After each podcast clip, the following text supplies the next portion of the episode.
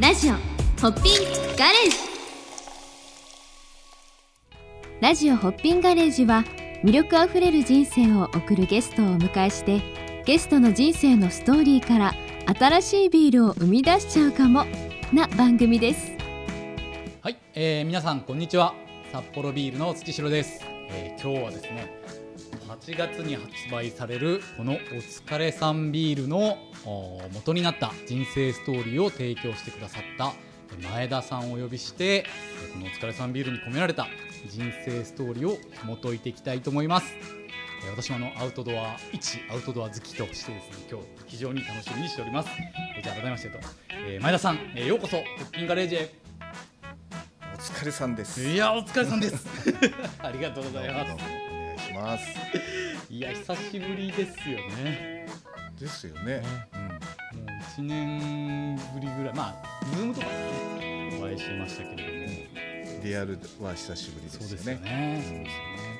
じゃああの私あの前田さんのことをよく知ってるんですけども初めて見られる聞かれる方もいらっしゃると思うんですけど簡単に自己紹介をお願いしてよろしいですかね、えーっとですね、あの YAMAP っていう福岡県にある登山アプリの会社で専属ガイド、まあアウトドアガイドですね。アウトドアガイドをしているえ前田博明こと比叡隊長とみんなには呼ばれてます。はい。で今はその全国をですね、全国のいろんなフィールドをアウトドアガイドとしていろんな人を山や海や川に連れ出す仕事とは思えない仕事をしています。はい。ありがとうございます。ではこの前田さんなんですけどいろいろ話を伺っていきたいなと思うんですが、はい、もう早速ですが、えー今回発売されるお疲れさんビールで乾杯できればなと思います。はい。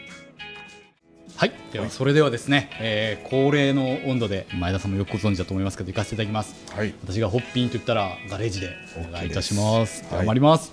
ホッピンガレージガレージお疲れさん。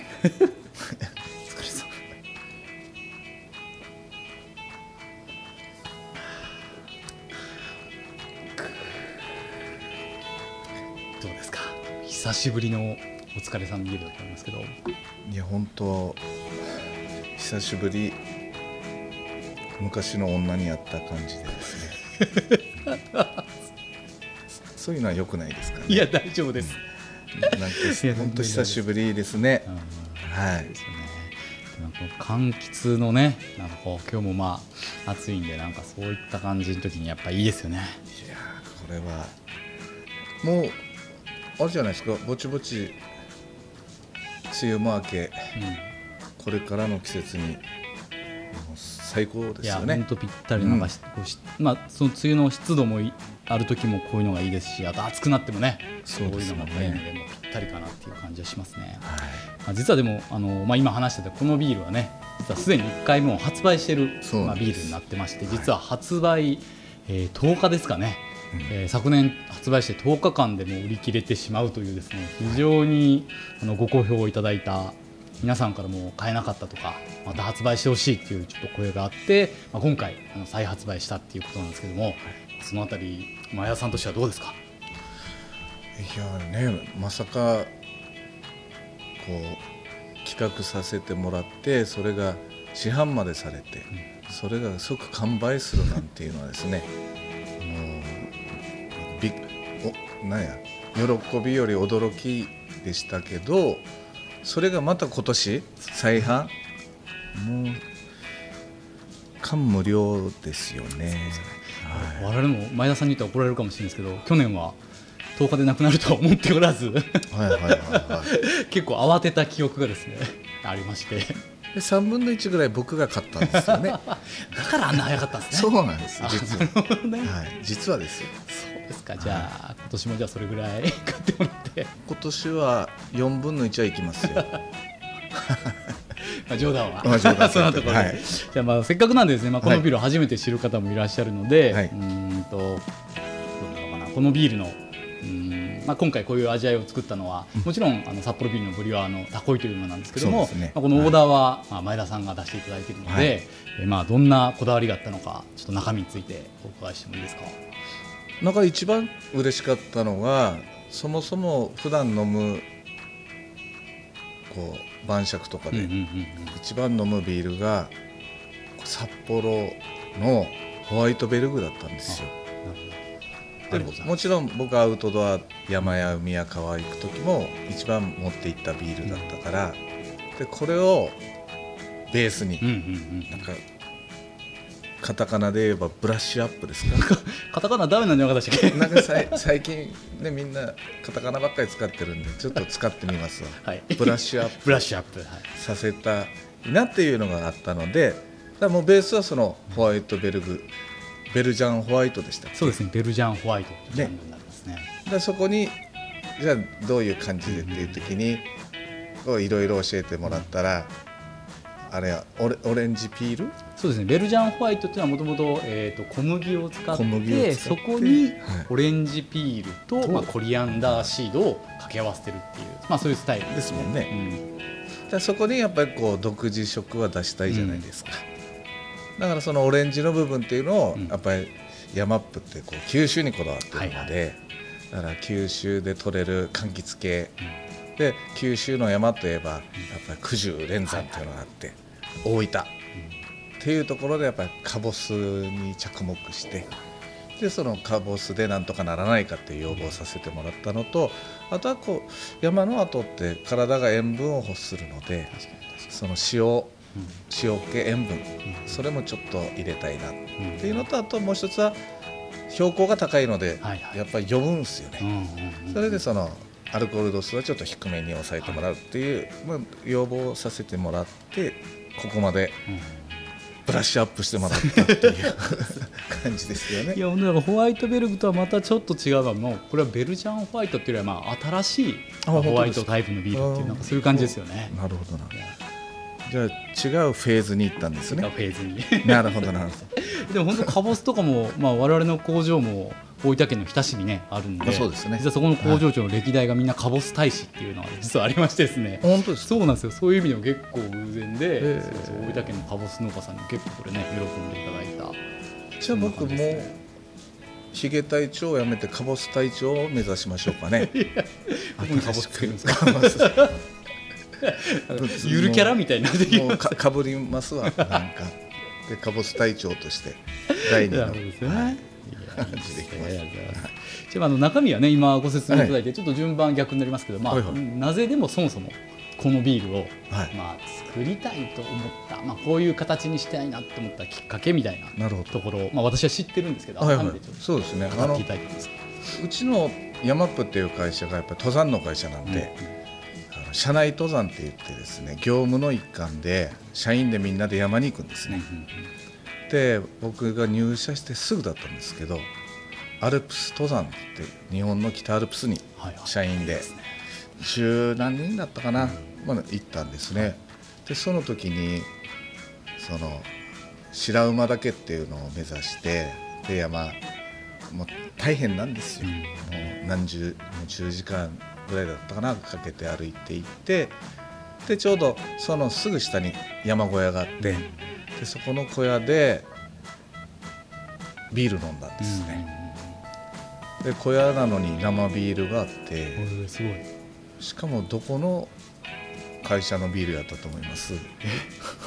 それは札幌ビールですか？そうなんです。たまたまなんですけど札幌ビールだったんですよね、はい。でそのへ小屋の中で飲んだんじゃなくてちょうど外にデッキがあって、うんちょうどですねこう夕日が沈む時間だって、でそこの外で飲んだそのあれ黒ラベルやったと思うんですけど、の生ビールの味がもう忘れられないのとそのビールってこんなに美味しかったっけって思ったんですよ。うんうん。でプラスその時に見たその夕日が沈んで山に溶ける、まあ、夕日が沈む、うんうん。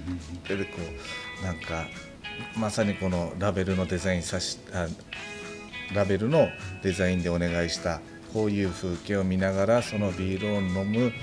これをなんか山登った人以外でも共有したいなというか、ビールってシチュエーションによって味変わるなみたいなのを思ったんですよね、だからそういうのを伝えたいなっていうのでちょっと企画させてもらったなるほど。ですまさにこのねこのちょっとデザインの話になりますけどこれがこのグラデーションといいますかそうなんです青から黄色が入ってオレンジになってこの辺がまさにこう前田さんが見られた、そのね。風景忘れられない風景なんですよね。と同時にうん、あのこの風景を見ると生ビールに見えてきたんですよね。わかります？あの私はわかります。わかりますよね。はい。だからこう中入ってないとか開ける前にですねぜひこうひっくり返してみてほしいんですよ。あありがとうございます。こうしたらほら完全にこの色合い。あビールだ。ビールでしょ？ね。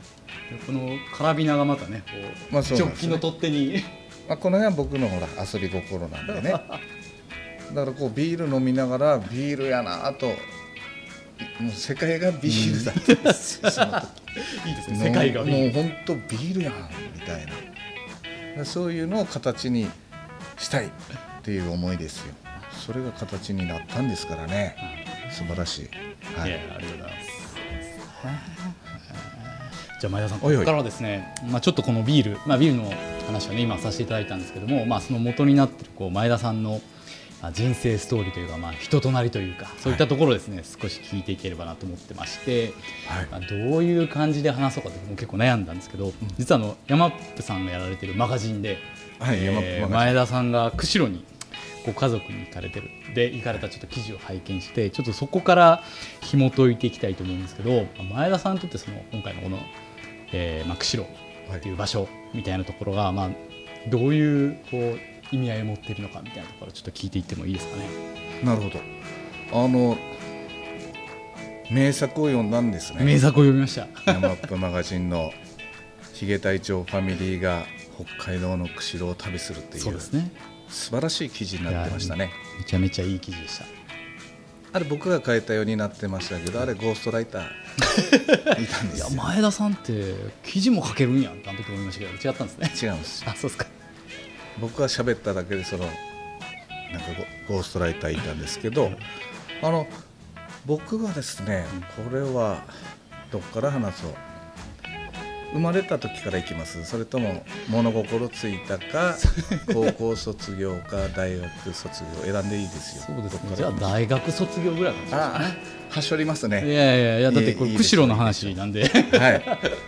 まさにそうなんですよ。あの大学卒業して、僕の世代がちょうどバブルはじけて、就職難だったんですよね、ほうほうほして仲間はみんな妥協まあうまくいくやつもいるし、うん。大体はなかなかうまくいかないから第2希望第3希望みたいなんで就職妥協するけど自分は自分は悪くないと。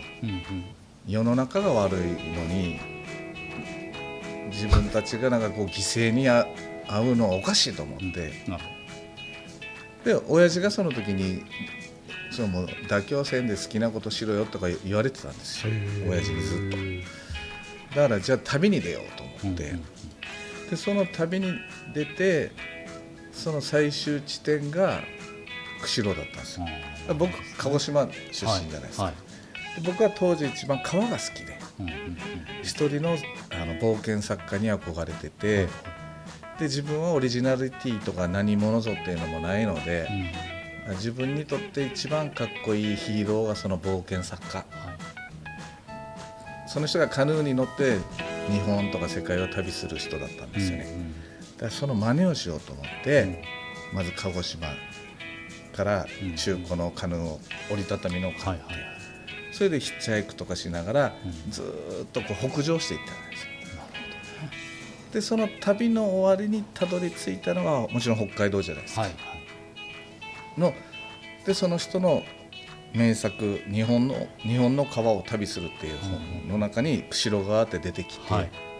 でその人の旅をなぞったんですよね。なるほどね。それがだから23の頃23ってことは就職活動をみんながしてる？しもう卒業して就職し始めてますよ。だから大学4年で卒業した後の2年間ぐらいはそういう旅に費やしたんです僕がそれってことは前田さんはその時は、えー、と就職せずに？お職業旅人です。しかも兼業じゃないですよ。専業旅人ですから。専専業旅人。綱付近みたいですそうですよ本当に。へえなるほどねそれが釧路それが最終地点が釧路最終地点が釧路だってでその間にもうかなりの川を下ってるんですよ、うんうんでその釧路川を下った後に、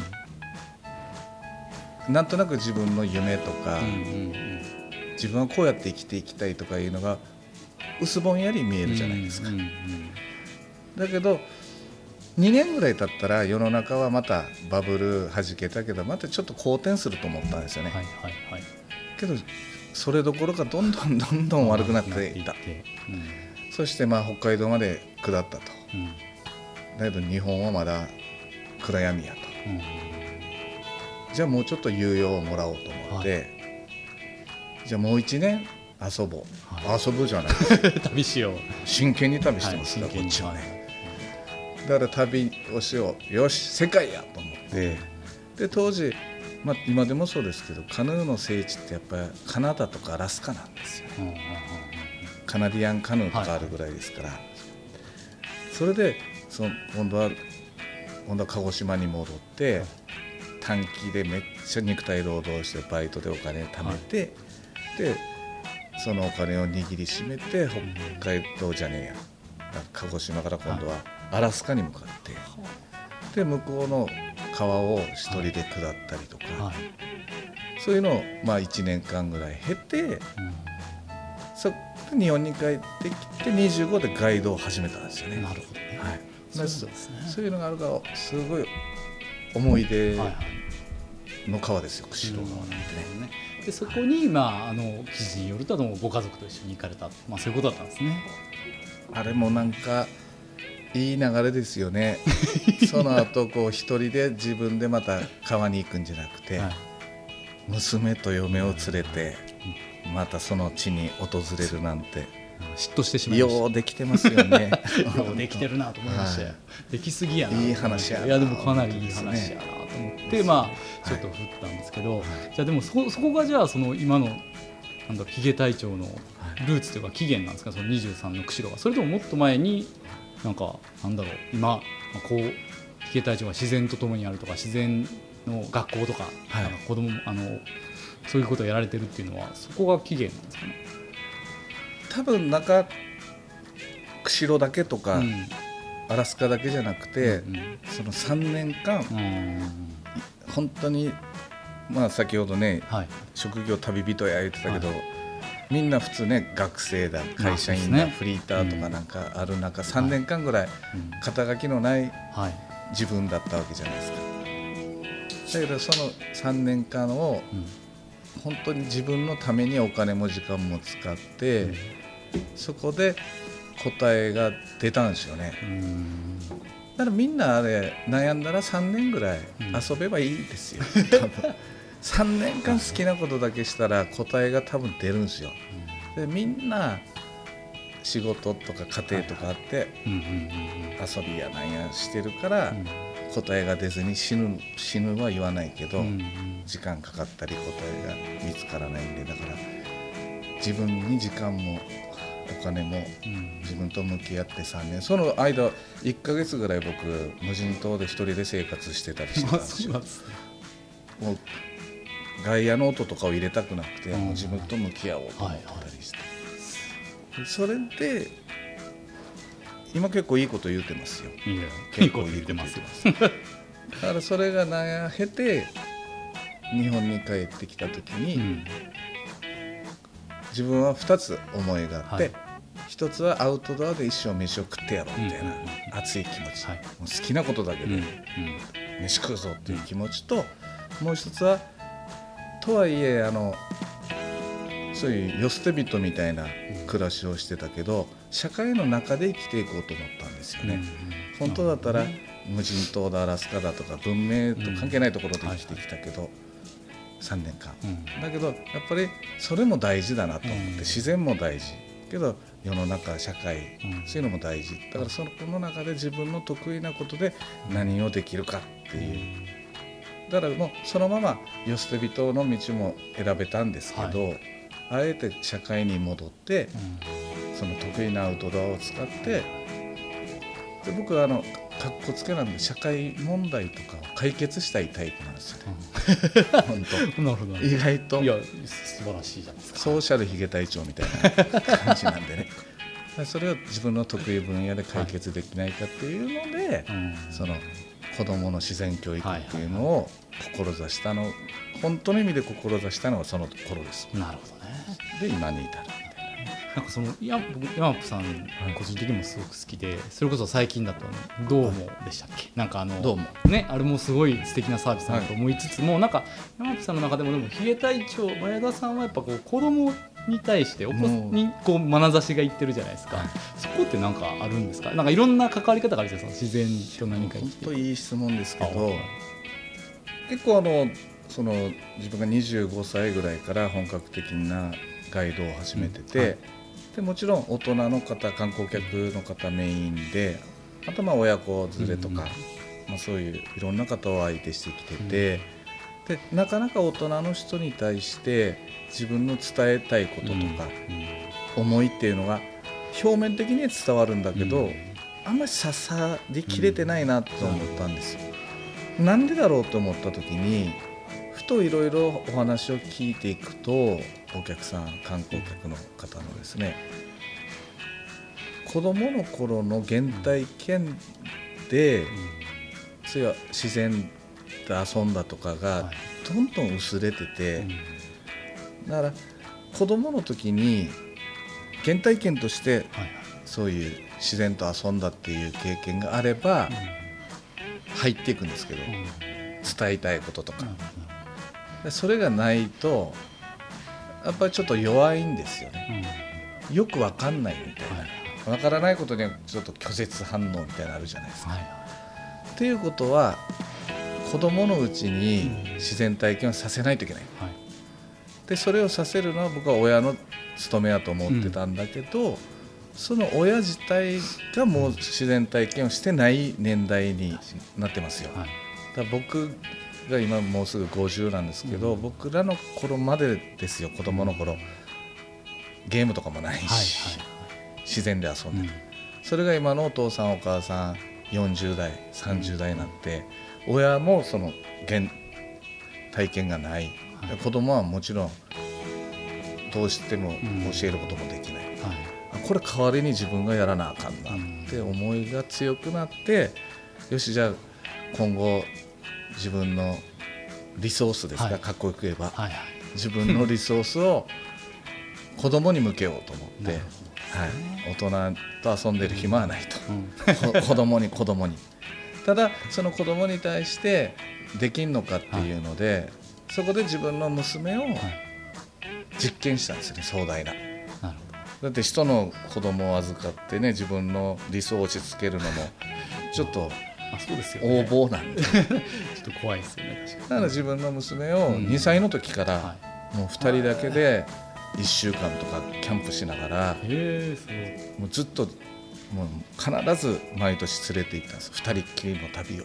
へ英才教育ですよ。アウトドアの。アウトドアの英才教育ね。それが構想したのかですね、はい。今すごい面白い女の子に仕上がってるんですね。はい。それであこれは人様の子供を連れて行っても大丈夫だなっていう、今自信があるので、それで今もう完全にこう自然教育子供の自然教育っていうのにフォーカスしてる感じですかね。だから自然学校のヒゲ隊長ヒゲ校長かもう なんですね今までヒゲ隊長でしたけどたけど将来的にはもうヒゲ校校長を。目指していくなるほどでも確かにそういうことをややれやっている方ってあんまりいないなって個人的にも僕も前田さんに出会って初めてぐらいなんですけども、うん。っていうのは逆に言うとやっぱそういうことを仕事にそのはい。アウトドアって多分 前田さんにとって大事なものを、まあ、仕事にするってことがむしろ結構大変なんじゃないのかなとも思ったりしたんですけど、はいはい。そのあたりってやっぱり多分子供からしたらめちゃめちゃ憧れなんじゃないかなとも思うんですけどですよね。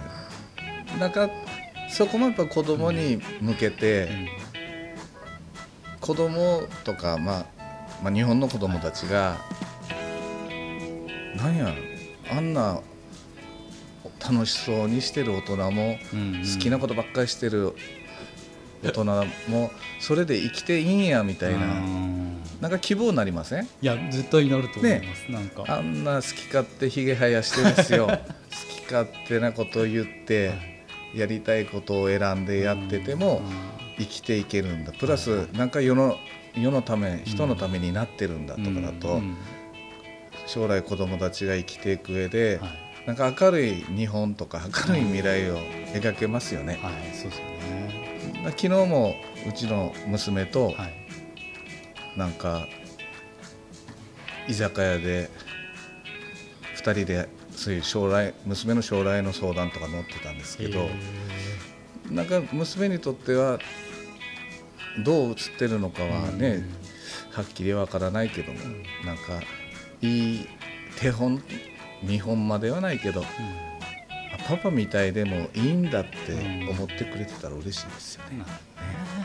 だからその自然の素晴らしさとか自然と一緒に生きることのこうなんかそういうのをなんかこう子供に伝えてるのもあると思うんですけどそれだけじゃなくてなんかそういう生き方っていうかさっきおっしゃったこう好きなことを仕事にしていくっていうことはできるんだよみたいなことをなんかこう見せていくっていう意味でもなんか前田さんがやられてることってやっぱすごいなって改めて今日話聞いて思いました。で僕から言えばビール仕事にしてるそっちがどんだけ羨ましいか思いますよ。そうですか。ビール作るのビールなんてアウトドアよりもひどい遊びだと思いますよ。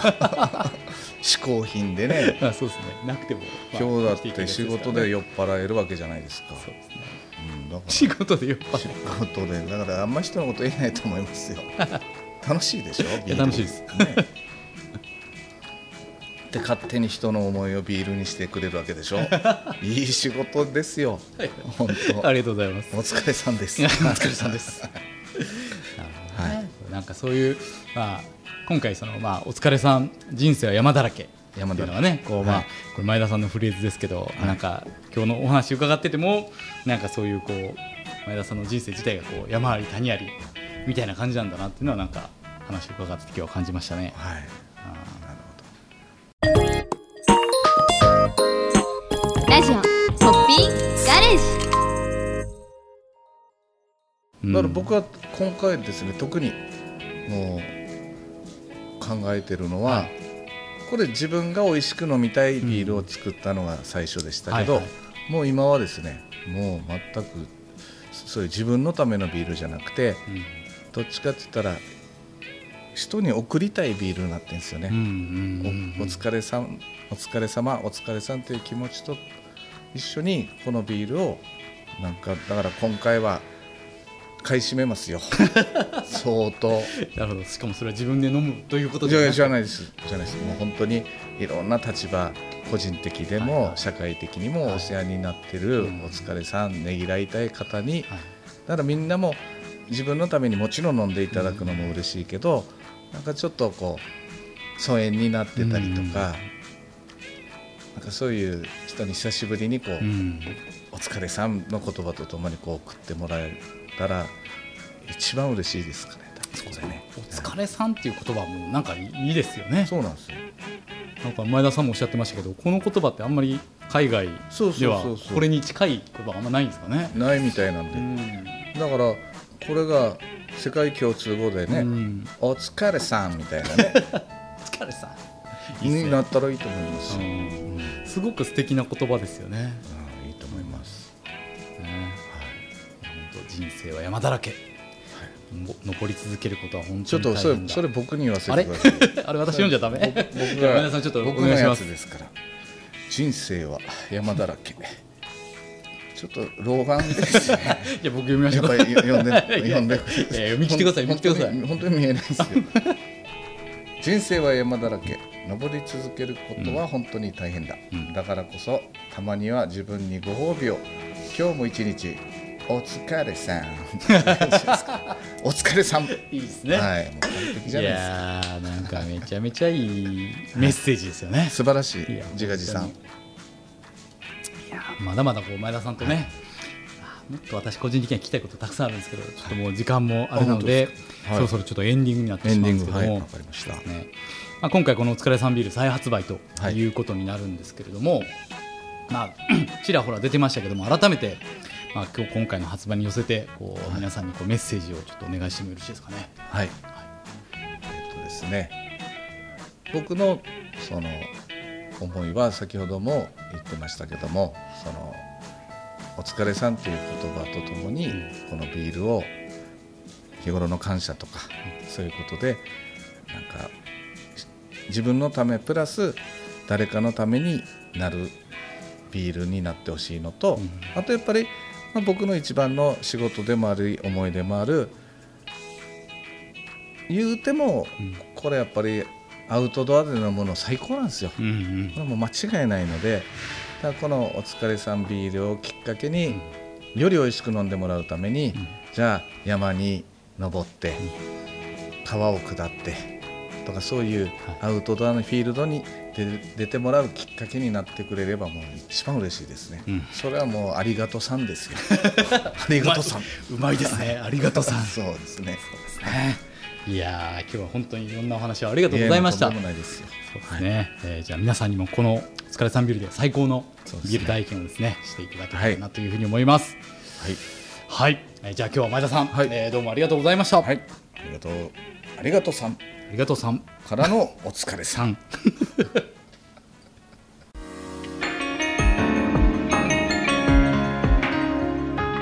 ブリュー・ユア・ストーリー飲酒は二十歳になってから